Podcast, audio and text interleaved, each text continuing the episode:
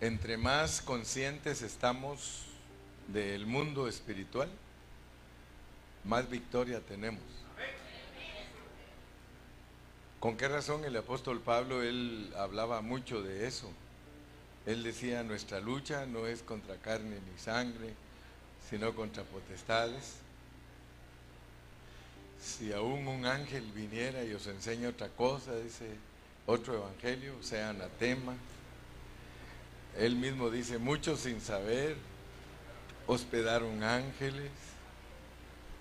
Entonces nosotros tenemos que estar bien conscientes de eso. Ya vieron que yo desde ayer y antier, yo les he venido hablando de lo que sucede en la vida del espíritu. El problema que tenemos nosotros es que nos olvidamos que estamos aquí rodeados de un mundo espiritual. Y nosotros estamos tan acostumbrados a solo ver lo físico. Y eso nos hace que seamos gente que vive por vista y que no somos de fe. Si habéis resucitado juntamente con Cristo, buscad las cosas. O sea que hay que estar yendo, hermano. Cada vez que nos reunamos, echemos viajecitos. Hay que viajar en el espíritu, hermano. Si a usted se le hacen aburridas las reuniones cristianas, es diciendo que todos los hijos de Dios se presentan ahí. ¿Por qué no leemos un poquito? Es que yo estoy pero bien excited, hermano. Ay, esta mi hermana Janet, ahora sí nos sacudió el polvo, hermano. Sí, dirige con ánimo esta hermana. Y ahí donde la ve, buena cocinera. Buena cocinera, nos da una comida exquisita y todo. Pero hoy sí me gocé tanto, porque el gozo, hermano, el gozo es precioso. El gozo del Señor es maravilloso. Quisiera que fuéramos a Job capítulo 1, hermano Berna. Pónganos ahí Job capítulo 1.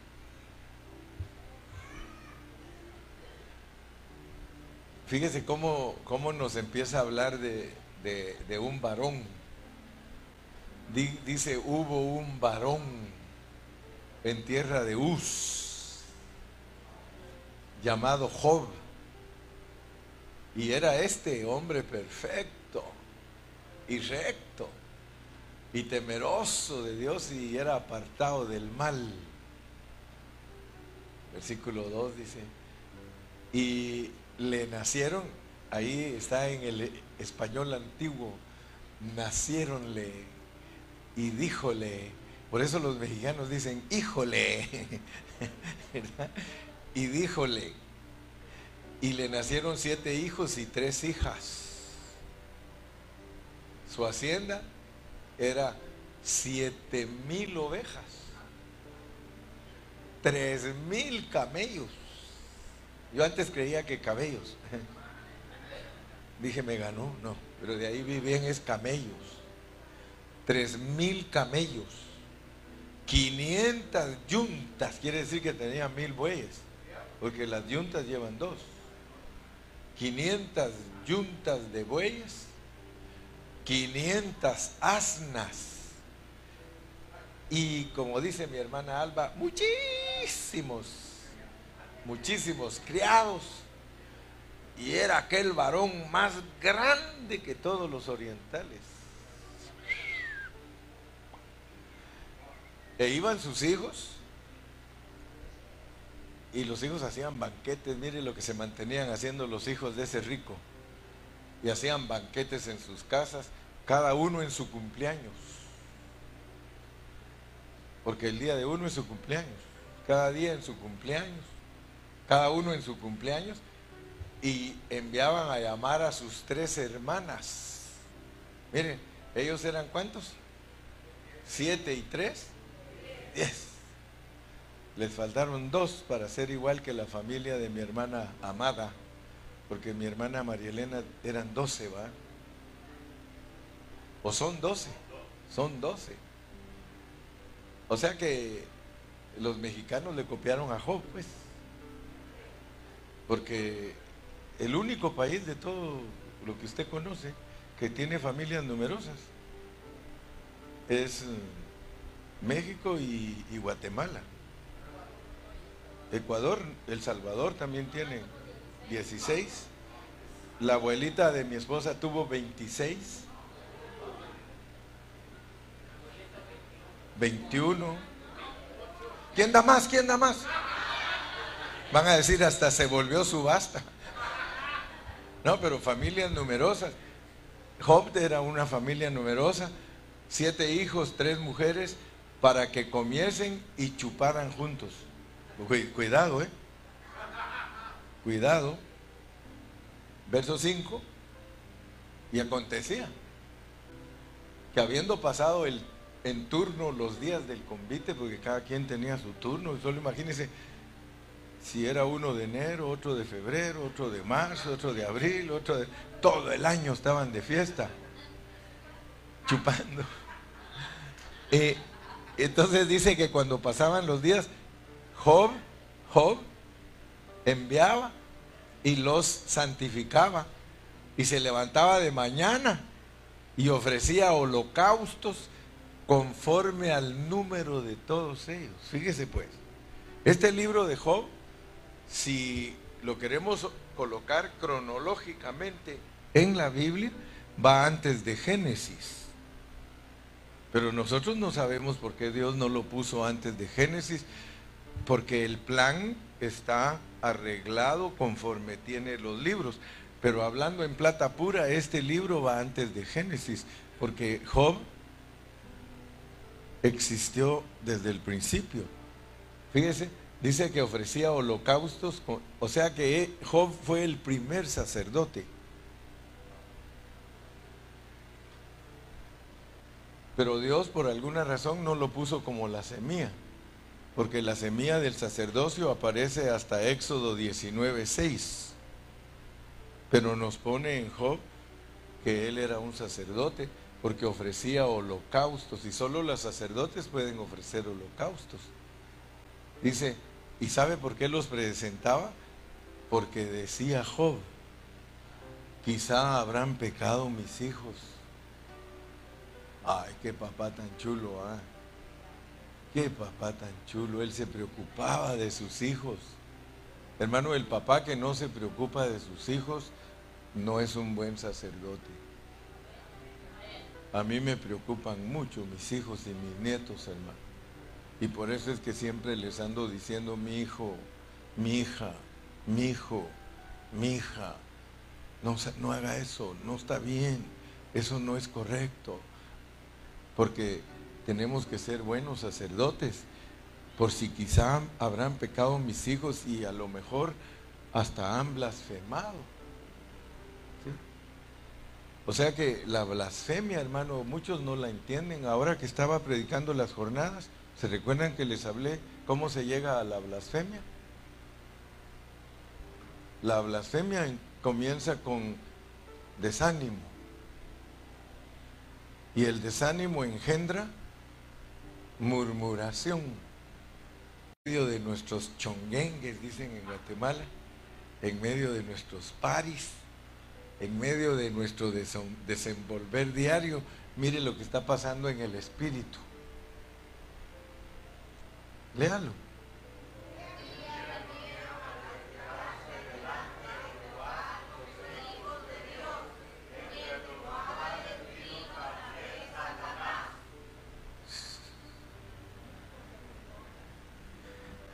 Quiere decir que tú puedes estar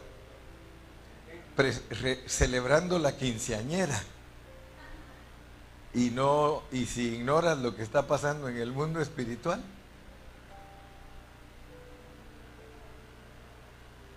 Puedes estar celebrando la graduación de tu hijo, pero si no estás consciente de lo que hay detrás de la cortina, puedes estar paseando, puedes estar haciendo muchas cosas que ocupan tu tiempo en este mundo. Pero si no te acuerdas del hermano Carrillo que te dice, mantén tus ojos abiertos en la vida del Espíritu, porque nosotros no vivimos por vista. Nosotros vivimos por fe. Un día vinieron a presentarse delante de Jehová los hijos de Dios. Son los ángeles. Los hijos de Dios son los ángeles. Entre los cuales, o sea, entre los hijos de Dios hay un hijo que se llama Satanás. Es hijo de Dios. Es hijo de Dios. Yo les estaba hablando a ustedes en la mañana que allá en el cielo, en la vida del Espíritu, sucedió un problema. Se rebeló Satanás y lo tuvieron que sacar a él y a todos y a su esposa, digamos. Ahora ya me entiende usted porque le expliqué que Satanás tiene esposa. Porque si cuando Dios crió los espíritus, los crió varón y hembra. Así que yo no estoy hablando nada, ¿verdad? Malo, ¿verdad tú? Además, tú me respaldas. ¿Sí? Más te vale. No, tú me respaldas. En la vida del Espíritu dice que cuando Dios creó los espíritus, los creó varón y hembra. Entonces por eso yo les he dicho a los hermanos que el diablo tiene esposa. Tiene que tener, porque no, si es espíritu y lo crearon como pareja, porque así registra la Biblia, que cuando Dios nos crió, varón y hembra nos crió. Y no se compliquen la vida si hay cosas que yo hablo que no entienden. No se preocupen, porque quizá Dios todavía no les abre el entendimiento a ustedes, ni les revela, y yo tampoco tengo problemas si usted no me entiende, porque yo no predico para que usted me entienda. Si usted cree que yo predico para que usted me entienda, entonces se va a desilusionar porque hay cosas que no me va a entender. Escuche bien lo que digo. No me va a entender hasta que Dios le abra a usted sus ojos y se las revele. Va a decir, ah, yo escuché esto de con el hermano Carrillo, pero puede ser que diga, hermano, después de que usted predica me quedo patinando. Y la encuentro el año siguiente patinando. Y el año que viene, él ya se patinando. Y de repente vienen y me dicen, hermano, fíjese que hace 5 años usted predicó esto y yo no lo entendí y ahora lo entiendo. Bueno, le digo, gracias a Dios que ya pusiste el 4x4. Ya no patinaste, te diste cuenta que eres 4x4. 4x4, ya puedes poner el eje de adelante porque al poner el 4x4 ya no se queda atascado, porque tiene tracción en las 4 ruedas, ¿verdad? Entonces, siempre abran sus ojos, porque ustedes pueden estar en fiestas y todo, y hay quienes hasta chupando, de pura verdad. Yo tengo la sospecha que hay algunos aquí que chupan, ¿sí? Dulcitos, pues, dulcitos, dulcitos. Allá arriba hay una actividad. Nosotros tenemos actividad aquí, pero en la vida del Espíritu hay actividad. Están presentándose los hijos de Dios, los ángeles, y entre ellos viene el angelote caído. ¿Sí? Y mire lo que le preguntan, versículo 7. Y dijo Jehová a Satanás, o sea que sí le habla. Mire, Dios le habla al diablo. No vayan a creer ustedes que Dios no le habla. Ahí dice. Ahí está, mire. Y dijo Jehová a Satanás, ¿de dónde vienes? Y yo estoy seguro que le dijo, ¿de dónde vienes, mijo? Sí, yo por eso a muchos hermanos le digo, ¿cómo estás, mijo?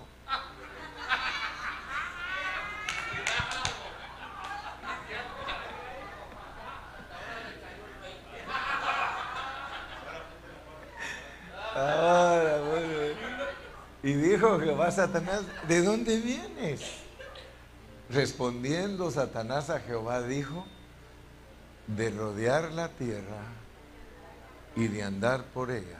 Tienes que saber, pues, que mientras tú estás haciendo tus actividades, quizás estás en el trabajo, quizás estás en la quinceañera, estás en el cumpleaños de tu tío, de tu primo, hay alguien que anda rodeando la tierra. ¿De dónde viene, mijo? De rodear la tierra y de andar por ella. Y mire para qué anda él rondeando, verso. Y Jehová le dijo otra vez, mire, Satanás, y fíjese que yo me puse a estudiar esa expresión, ¿no has considerado? Y fíjese que está tremenda esa palabra. ¿No has considerado? O sea, como quien dice, ¿no lo has tocado? Fíjese lo que Dios le dice. ¿No te has metido con él? ¿No le has ido a hacer cosquillitas? ¿No has ido a jalarle la sabanita cuando ya se quiere dormir? ¿No has considerado a mi siervo Job, que no hay otro como él? Híjole, varón perfecto, recto. Que vayamos a la cárcel a visitar unos presos, y este sábado me dijeron que me dejan que entre a otro hermano, y yo pensé en ti. ¿Vas conmigo a visitar a los presos? Sí, le digo, voy contigo.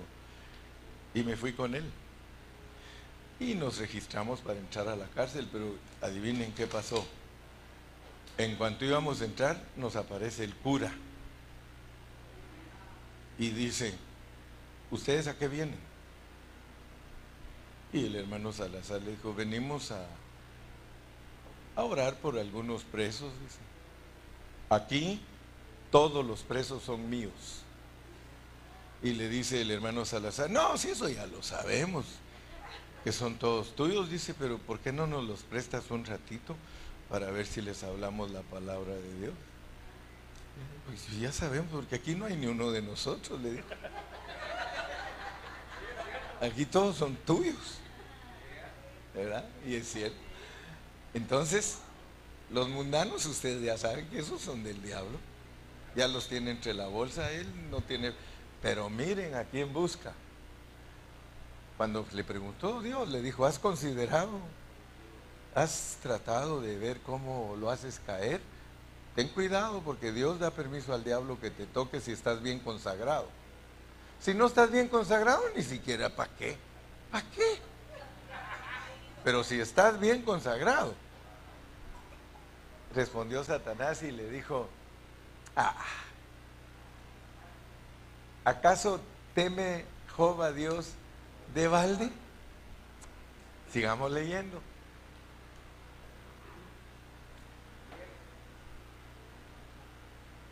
¿No le has cercado alrededor a él y a su casa y a todo lo que tiene, al trabajo de sus manos? Fíjense pues todo lo que arruina al diablo. El diablo arruina la casa, el diablo arruina los bienes, todo, todo, el trabajo de sus manos. Fíjense lo que le está diciendo, lo has mantenido cercado. Y él sabía que nadie puede tocar a un cristiano si no le da permiso a Dios. Pero le está diciendo, le está insinuando. Mira, es que la realidad es que yo no lo he considerado porque está cercado. Cada vez que me acerco a la cerca de él, tiene electricidad la cerca. Y yo que me quiero meter y salgo como chicharrón. ¿No le has cercado alrededor a él, a su casa, a su trabajo? ¿Le has dado bendición? Por tanto, sus bienes han aumentado sobre la tierra. Ten cuidado, porque ya sabes que hay quien te puede quitar todo lo que tienes.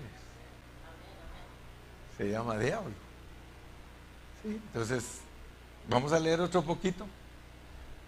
Pero extiende ahora tu mano y toca todo lo que te... Fíjese que no pide una parte. Satanás no quiere quitarte esa tu carcachita, él quiere quitarte el Mustang que está cubierto en el garage. Te quiere quitar el Ferrari. Y él cuando mira un Volkswagen ahí todo rascuache, dice, no, yo no quiero ese, yo quiero el Mercedes. ¿Ah? Pero extiende ahora tu mano y toca todo lo que tiene. Y ahí vas a ver que blasfema. Te lo garantizo que blasfema en tu misma presencia. Acuérdense que blasfemia es desánimo, murmuración, blasfemia. Si lo agarra desanimado, seguro que lo hace murmurar y lo hace blasfemar. Sigamos leyendo. Ahí está. Dijo Jehová a Satanás: he aquí, todo lo que tiene está en tu mano. Fíjense pues, ¿se acuerdan que un día dijo, a Satanás le dijo uno de los hermanos, agárrate fuerte porque te han pedido para zarandearte? Y ya dieron el permiso. Y lo único que oramos es que no te falte tu fe. Pero hermano, nosotros no entendemos porque nosotros estamos ciegos. Nosotros no solo somos ciegos, somos sordos y somos tercos. Por eso le digo yo, hermano, abre tus ojos. Abre tus ojos, vive por fe, vive por fe. No vivas por vista. Tú puedes ahorita tener de todo. Tú puedes tener salud, tú puedes tener carro, puedes tener trabajo, puedes tener casa. Pero si piden permiso para zarandearte, te lo va a quitar Dios todo. Todo, todo, todo, hasta tu salud. Porque pidió todo. Tan es así que después de esta narración entra la siguiente, dice, ya le quité todo y no blasfema. Déjame que le toque la carne. Fíjate, cuando ya uno se enferma, cuando ya perdió uno el carro, la casa, el trabajo, y de repente va al doctor y le dice, tiene cáncer. ¡Wow! Otro poquito, dijo aquel, el 13. Y un día aconteció, o sea que en un cumpleaños, aconteció que sus hijos y sus hijas comían y bebían vino, y esos no bebían otra cosa, puro vino, en casa de su hermano mayor, al que le dicen, como dice la hermana Fausta, esta es mi hija mayor.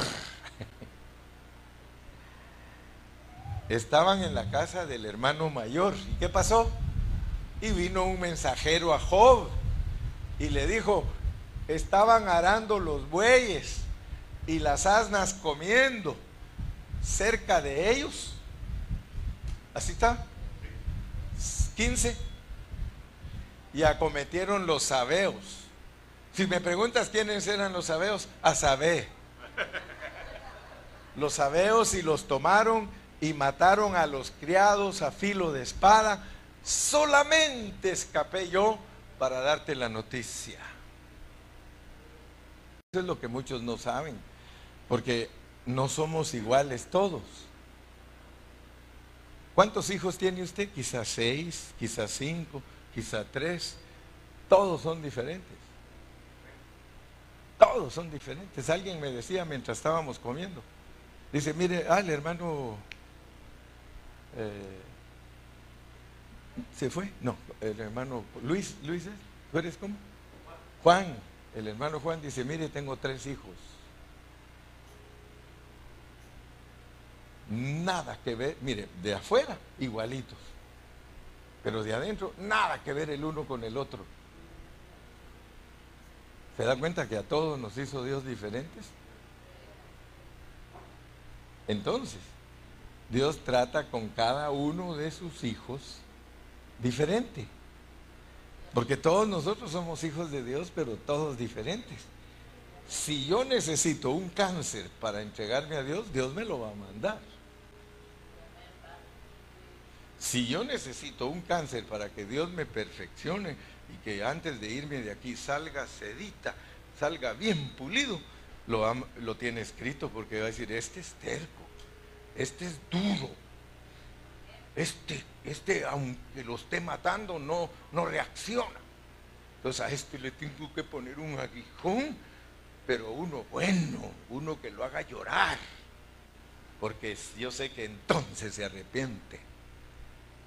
Pero sin embargo hay otro que dice, no, a este ni zancadilla le voy a meter, porque ese siempre me alaba. Le meto zancadilla y ¡gloria a Dios! Lo agarro a patadas y ¡gloria a Dios, te quiero mucho! Entonces cada uno tiene tratos diferentes. Entonces no nos asustemos, estemos listos para todo. Aún estaba hablando cuando vino otro y me dijo, fuego de Dios cayó del cielo. Ya ves que no te estoy mintiendo. ¿Quién manda el fuego? ¿Quién mandó a matar a todos? Dios. Él crea, Él corrompe, Él restaura. Fuego de Dios cayó del cielo que quemó las ovejas y se fueron los pastores de la cuenta. Acuérdense pues que yo no les predico un mal evangelio. Muchas veces los castigo a ustedes y a mí también.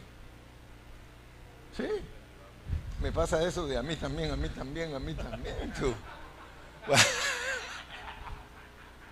Aleluya. Ese Gilmar ya se lo sabe. No, ese no lo puedo contar. Ese no lo puedo contar. Fuego de Dios y los pastores y los consumió. Solamente escapé yo para darte la noticia. Arreglado, arreglo divino. ¿Otro poquito? Todavía estaba hablando y vino otro que dijo, los caldeos, esos son los del caldo, ¿ok? Los caldeos hicieron 3 escuadrones y arremetieron contra los camellos y se los llevaron y mataron a los criados a filo de espada y solamente escapé yo para darte la noticia. Arreglo divino. Siga nomás. Entre tanto que este hablaba, vino otro. Nunca te espantes que si un mal trae otro mal. No te espantes. Es que te están probando. Por eso a veces dice, ay hermano, ¿cómo estás hermano? Me llovió sobre mojado. Híjole. Entre tanto que este hablaba, vino otro que dijo, tus hijos y tus hijas. Ah, ahora ya no son camellos. Ahora son las camellas. Tus hijos y tus hijas estaban comiendo y bebiendo vino en casa de su hermano el primogénito. Y un gran viento vino del lado del desierto y azotó las 4 esquinas de la casa, la cual cayó sobre los jóvenes y murieron. Solamente escapé yo para darte la noticia. Arreglo divino. No solo tengo cáncer y mi hijo no deja las drogas. No solo me siento enferma y mi hija una terca. De todo te va a llegar. Entonces Job se levantó y rasgó su manto y rasuró su cabeza y se postró en tierra y adoró. No se quejó. No se quejó. Wow. Y dijo, ese sí entendió, mire, de dónde venía. Ya vieron que él sí entiende la vida espiritual. Desnudo me vine de la Nueva Jerusalén. Sí, yo no estoy jugando, hermano. Desnudo salí de la Nueva Jerusalén porque dice la Biblia que nosotros somos hijos de la Madre Nueva Jerusalén. Desnudos nos mandaron. Y desnudo volveré allá. Fíjese, Job ahí todavía no entendía. Hablaba, por eso él dice, yo hablaba muchas cosas sin entenderlas. Gracias a Dios que, porque ahí diríamos, ah hermano, aquí la figura está mal aplicada. Momento, él dice, yo hablaba y no entendía, pero después que me pasó esto y esto y esto, entonces entendí. ¿Ah? Entonces, volveré allá, Jehová dio y Jehová quitó, sea el nombre de Jehová bendito. No se quejó. Él estuvo siempre consciente de los tratos divinos. ¿Por qué? Porque él sabía que el control está en el mundo espiritual. Él sabía que todo lo que Dios permite que nos pase es porque lo necesitamos para que nos pruebe Dios. Yo estoy seguro que muchos de ustedes y yo no aguantaríamos las pruebas que Dios le puso a Job. Una de las cosas es que le quita a Dios a los hijos feos, ¿verdad? Porque sí, muchos creen que sus hijos son bonitos. Y de acuerdo a la Biblia, los primeros hijos son feos, porque después que lo probó Dios, dice que los dio los hijos más bonitos de toda la tierra. Dios, despropósito alguno.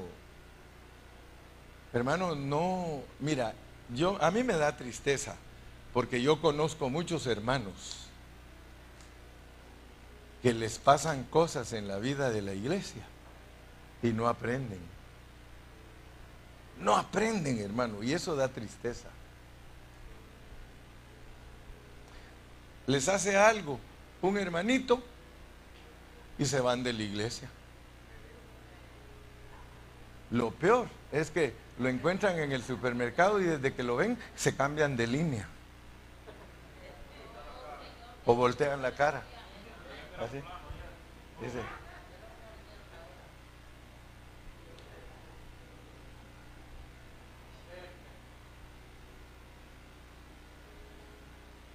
Y parece chiste,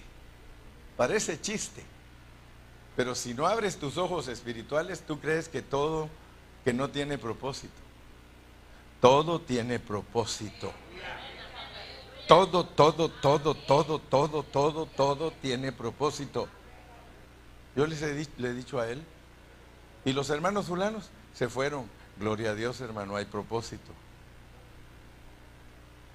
A mí a veces me dicen, hermano Carrillo, ¿y dónde están los hermanos fulanos de tal? Digo, no me preguntes, pregúntale a ellos, porque se fueron de la iglesia, pregúntale a ellos, porque yo en realidad no sé por qué se fueron. Lo único que te puedo decir es que no entendieron el propósito, pero no sé por qué se fueron, porque sea lo que sea que les haya pasado, aquí tendrían que estar, porque saben que todo tiene propósito. ¿Sí? Porque todas las... Es más, dice Pablo, es necesario que entre ustedes hayan disensiones, que entre ustedes hayan problemas para ver quién es aprobado.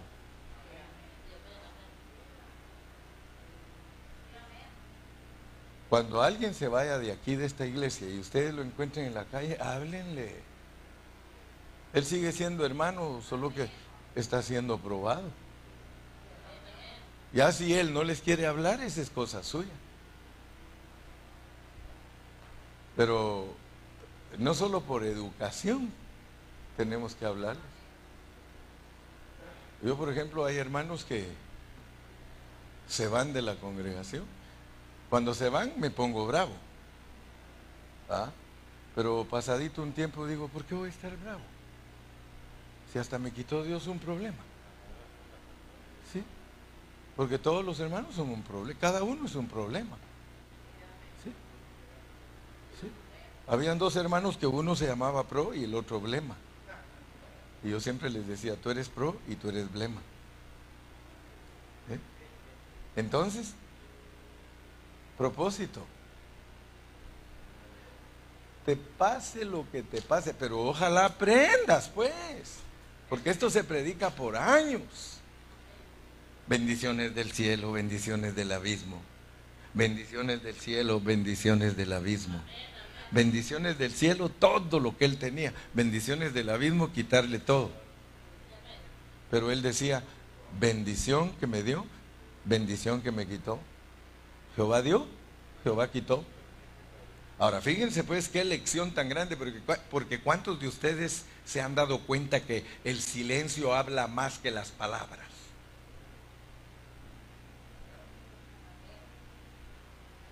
Ustedes leen ese libro de Job y ustedes se dan cuenta de algo. Que Job nunca dijo, el diablo me quitó todo. Ustedes no van a encontrar eso, pero van a encontrar, en todo esto no pecó Job. Quiere decir que cuando uno no entiende el propósito de Dios, uno peca. En todo esto no pecó Job ni atribuyó a Dios despropósito alguno. Jehová dio, Jehová quitó. Y yo estoy seguro que el diablo le tocaba la espaldita a Job y le decía, pss, pss, pss, pss, pss, fui yo, pss, pss, pss, pss, pss, fui yo, pss, pss, pss, fui yo. ¿Y qué hizo él? Lo ignoró. Ni siquiera le puso atención cuando le hacía pss, pss, pss, pss, pss, fui yo. Dice, Jehová dio, Jehová quitó. Entonces nosotros aprendemos cómo se vence al diablo. Ignorándolo. Ignorándolo. ¿Qué pasa con las personas que tú ignoras? Les duele. ¿Qué pasa si tú estás con 10 hermanos en un salón y entra un hermano y saluda a los 10 y a ti no? ¿Sabes cómo actúas? ¿Y ese qué se cree? ¿Y qué si está bien dolido? Bien dolido porque a todos los saludó, menos a él. ¿Y ese qué se cree? Me cae gordo. ¿Sí? ¿Por qué? Porque los enemigos se vencen ignorándolos. Les duele, hermano. Les duele. Pero los hermanos que se van de la iglesia no son enemigos. Ellos son hermanos que están siendo tratados. Si ellos no agarran la onda, agárrala tú. Si la montaña no viene a mí, yo voy a la montaña. Pero nosotros somos muy despropósitos. Nosotros no entendemos. Hermano, yo cuando algún hermano, ya les digo, se va, al principio sí, mi carne se duele, pero eso se tiene que olvidar, hermano. Se nos tiene que olvidar, ¿sí? Ya pasó el tiempo. A veces ellos mismos vienen y le dicen a uno, fíjate que me engañó el diablo. Pasado el tiempo, fíjate que me engañó el diablo. Y si uno es así sangroncito, le dice, no, fíjate que le di gracias a Dios el día que te fuiste. Si es uno sangrón, ¿verdad? Pero si uno es amoroso, le va a decir, no te preocupes, me dolió, pero quiero que sepas que te sigo amando. ¿Sí? No están sanos. Entonces tengan cuidado cómo actúan, pues. Tengan cuidado ustedes cómo actúan, porque la iglesia de Cristo es una. ¿Te puedes imaginar tú que cuando estemos con el Señor en su reino, podemos estar escondiéndonos el uno del otro?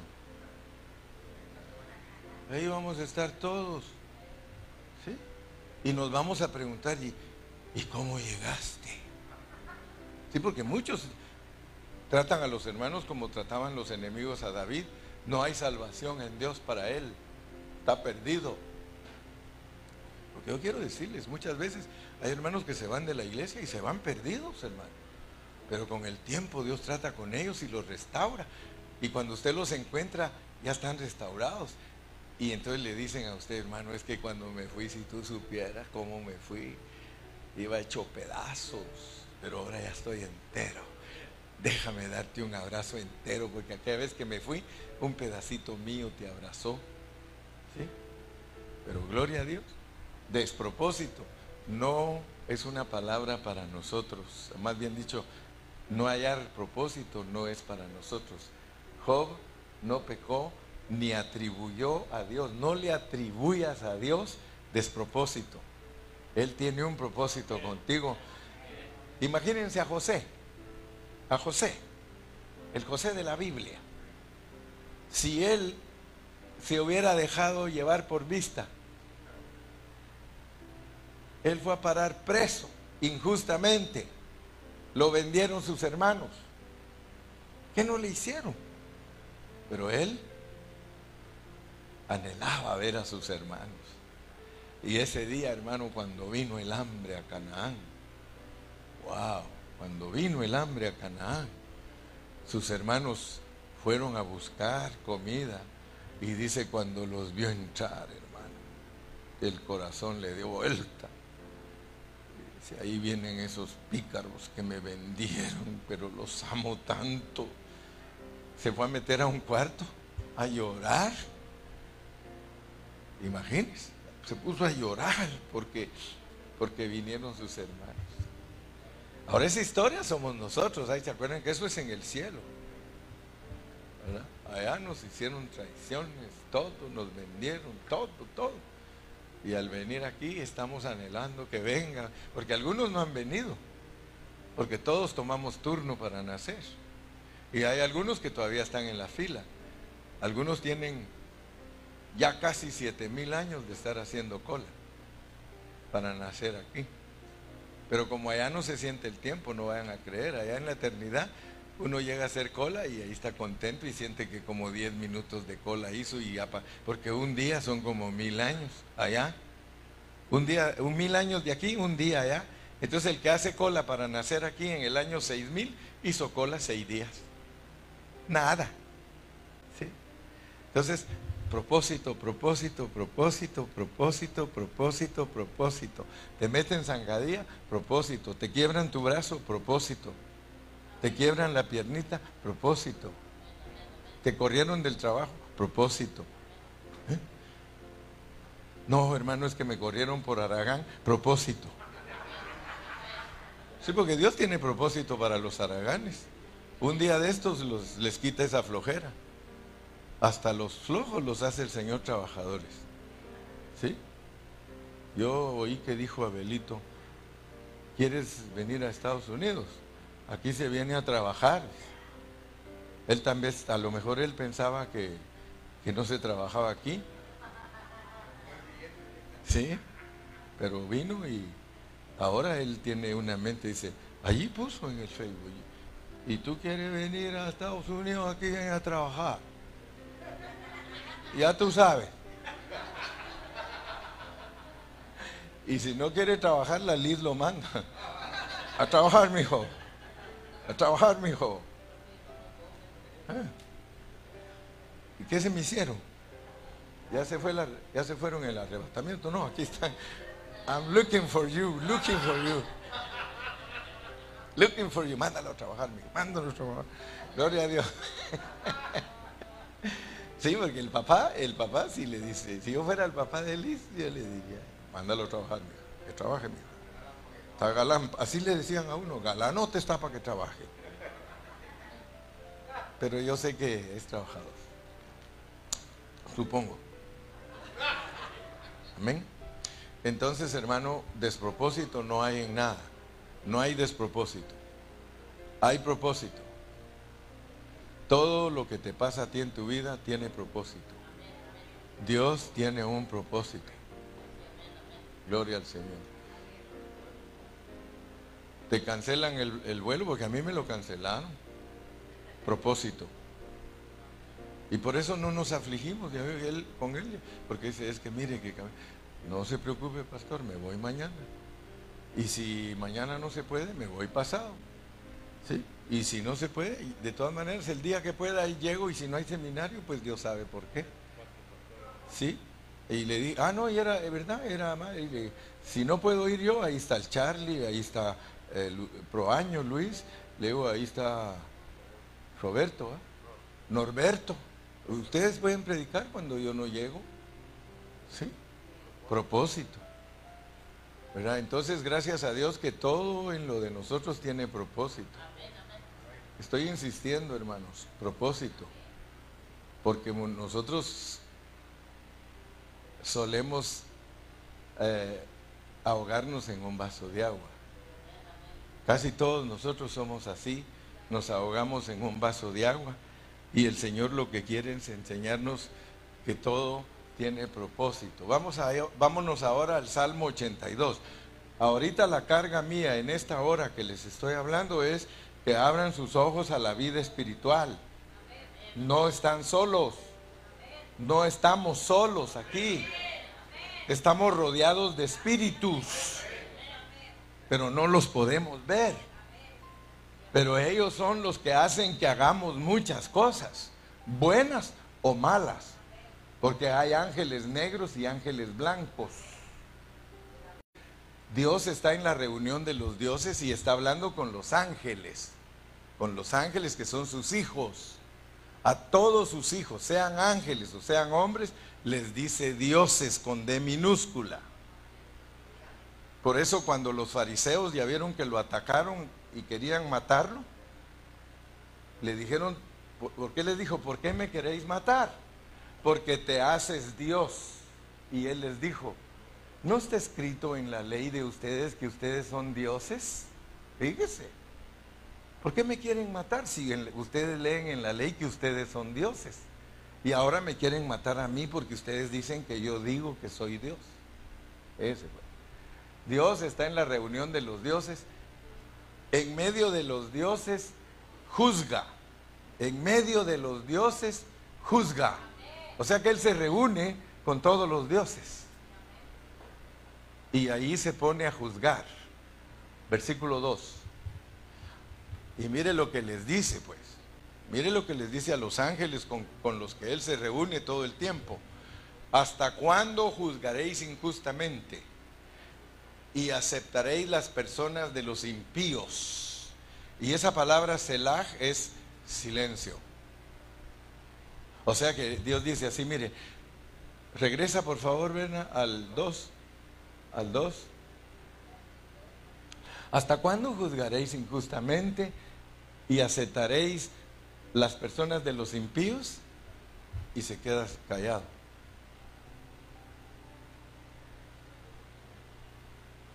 Para ver qué contestan. Está preguntando. A ver qué contestan. Versículo 3.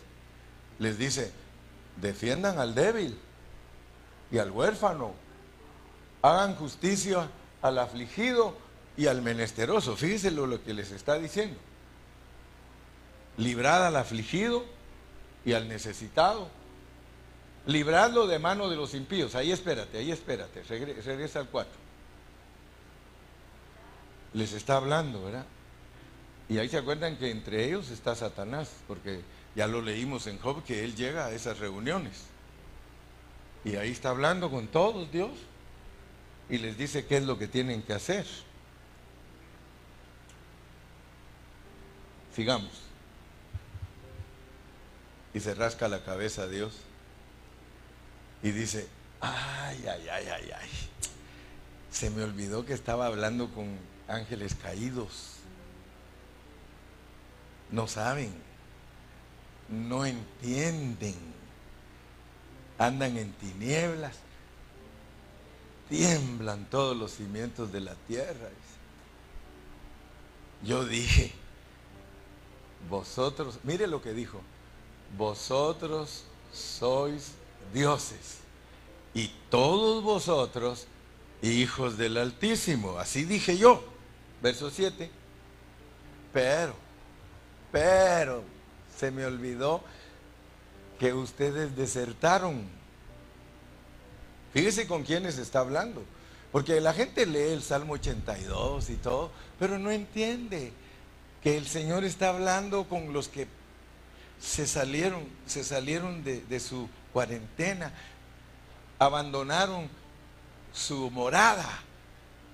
Hasta les puse ejemplo yo a ustedes de que hay ángeles que hacen como los cubanos, que los cubanos van a los países a participar en las Olimpiadas y de ahí se van, ya no regresan, ya no van a Cuba de regreso. Ellos aprovechan la oportunidad para desertar y por eso allá los tienen que doctrinar, pero súper doctrinar, para que no deserten, porque ellos desertan, y los hacen juramentar. Y yo creo que hasta les dicen, te vamos a matar si te vas. Sí, pero ellos, es tanta la necesidad. Entonces, ¿se acuerdan ustedes que los ángeles, leímos en Génesis capítulo 6, que los ángeles caídos, viendo que las hijas de los hombres eran hermosas, tomaron para sí mujeres? O sea que ellos eran tan poderosos que de acuerdo a las comisiones que Dios les daba, ellos podían hacerse personas. Y si eran fieles, regresaban, porque solo los mandaron a una comisión.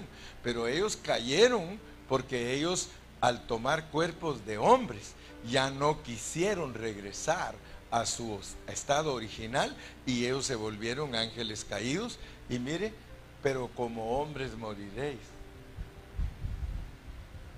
Pero como hombres moriréis. Se quedaron hombres. Eran inmortales. Eran inmortales, pero por lo que hicieron, Porque dice, ustedes no saben, ustedes están en tinieblas, ustedes se me olvidó y les estoy pidiendo que sean justos si ustedes no pueden, ustedes se van a morir como hombres. Entiendan pues entonces por qué vino el diluvio. El diluvio vino porque los ángeles se quedaron como hombres. Y dijo Dios, no contenderá mi espíritu con el hombre porque el hombre es carne. Y con el diluvio los mató a todos. A todos. Pero el asunto es que ahora entendemos que mató a los gigantes. Los que tenían una estatura bien grande, los mató. Porque ellos se quedaron como hombres. Dice que ellos eran ángeles y se quedaron como hombres y eran los hombres de renombre. ¿Cómo no iban a ser de renombre si agarraban a un hombrecito chiquito y lo hacían trizas? Dice que uno solo de ellos se comía toda la cosecha de los hombres chiquitos. Imagínense que nos cayera un gigante a comerse todo el campo, que es para darle alimentación a 1 millón de personas, y viene él y se lo come todo. Pero como hombres moriréis, y como cualquiera de los príncipes caeréis. Entonces, esos ángeles que abandonaron su morada y se volvieron hombres, entonces ellos, como eran poderosos, tenían esa capacidad. A nosotros no nos mandó Dios así, a nosotros nos mandó de otra manera, ¿verdad? Pero con la misma malicia. Con la misma. Ustedes van a ir allá, porque de aquí se me salen todos. De aquí se tienen que ir todos. Se fue Satanás con su esposa y por culpa de ustedes castigo a mi hijo y se me va él también. Dejando su trono de gloria, me vino a sacar de la escoria. Cantamos, pero ni siquiera sabemos lo que estamos cantando. Se me van. Sí, dime cómo estaba el Señor, el Padre. Fuera. Fuera. Y su hijito, fuera, mijo. Imagínate tú qué profundidad de la escritura, ¿verdad? Dios mío, ¿por qué me has desamparado? ¡Fuera! Un papá serio, un papá estricto. Dice que ni perdonó a su hijo.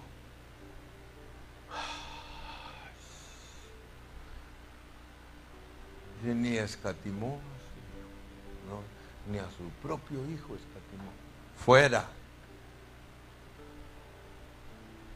Yo me imagino al Señor Jesús, pues me voy y te los voy a ir a traer a todos, porque yo sé que tú estás conmigo y yo sé que me los diste y te los voy a cuidar bien. Ahí vas a ver que te los voy a traer de regreso. Imagínense al hijo hablando con... Porque ustedes ni adivinan lo que hablaba Abraham con Isaac cuando lo iba a matar. Eso no está escrito en la Biblia. O sea que nosotros no sabemos muchas cosas que Cristo le habló al Padre cuando iba camino a la muerte. Imagínese usted que allí iba platicando Abraham con Isaac. No, pues mira, mi hijo, es que la mera neta, mi hijo, es que te tengo que matar, mi hijo, pero confiemos que Dios se provea, mi hijo, y mira, y esto, y lo otro. Y... Un diálogo ahí, hermano, de sangre. Yo solo me imagino y digo, ¿qué iban hablando, hermano? Porque no está registrado.